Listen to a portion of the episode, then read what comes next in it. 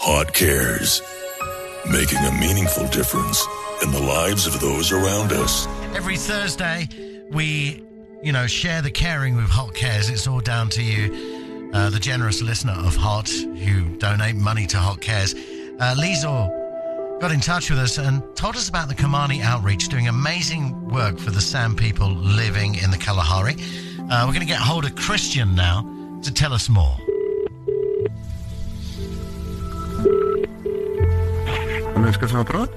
Hello, Christian. This is the Big Joburg Drive from Hot 1027.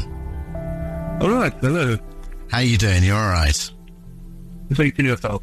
Listen, Liesl reached out to us here at Hot 1027 uh, regarding the work you're actually doing with the San people living in the Kalahari. Can you tell us about it? Um, I've actually got a colleague of mine here, Martinez, as well, who's been a part of the outreach for, I think, the last 17 years.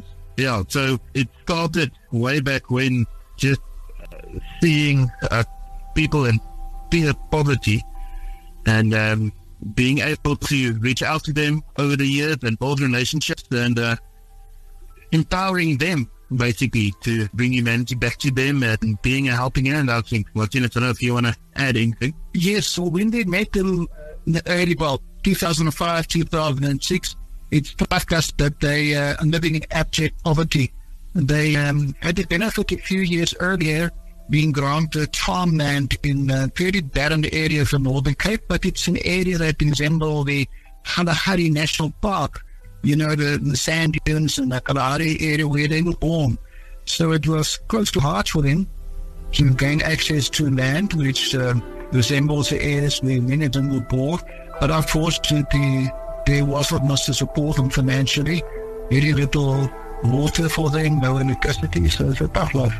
Um, Christian and Martinez, perhaps uh, for those who, who aren't um, up to speed on the San people, perhaps a little bit of background uh, as to their history in Southern Africa and, and why you guys decided to get involved um, to help them sustain their lifestyle.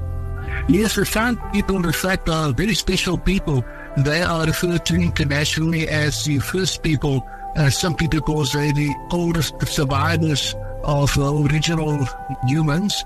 Uh, in fact, they still have the original lifestyle too. Most people know they were hunter-gatherers until very recently. And they were born in a veld. They were actually residents of what is known today as uh, Kalahari National Park. But since uh, about 1930 to 1970, they were slowly moved out of the park and they uh, tried to look for jobs from the Northern Cape farms. Uh, and that's why most of them are also Afrikaans speaking. And then in 1999, it was a big breakthrough when they were granted six adjacent farms in a place called Andriesvale, which is quite close to the Kalahari National Park. And that is where we met them and where we support them and we go there frequently and they've become very good friends. How does your outreach program actually help them with the challenges they have? The one thing that it really helped them is relationship. Um, year after year, we ask them, how can we help the next time we come? And they basically just wanted to come and visit it. I think it's such a privilege for them to know that there's people that really care about them. So I think um, that's why we don't really always want to speak. we always feel bad speaking about an outreach. Rather, we want to speak about a relationship that we just cherish. So that's the one way. The, the other way, we sort of empower them and help them. We've got a, I don't know what the correct word is, but a, such a big logbook that's been captured over the years. So we know exactly who stayed where, how big the families are, even what their shoe sizes are. So we've always taken a lot of clothes with, giving it specifically to each household and each person get their own separate, you know, parcel. But more recently, we've brought the clothing to the community hall and they take it, pack it out, and then sell it between five to ten rand per item. And the money that they generate from that goes straight into their soup kitchen. So in a way, they empower themselves with the the benefit that they get from it. It goes straight back into their community. Yeah, I want to add. I can also add that education is, of course, very important. You know, the sun sets early in the winter in the Kalahari and children have to study and do homework, but there's absolutely no electricity.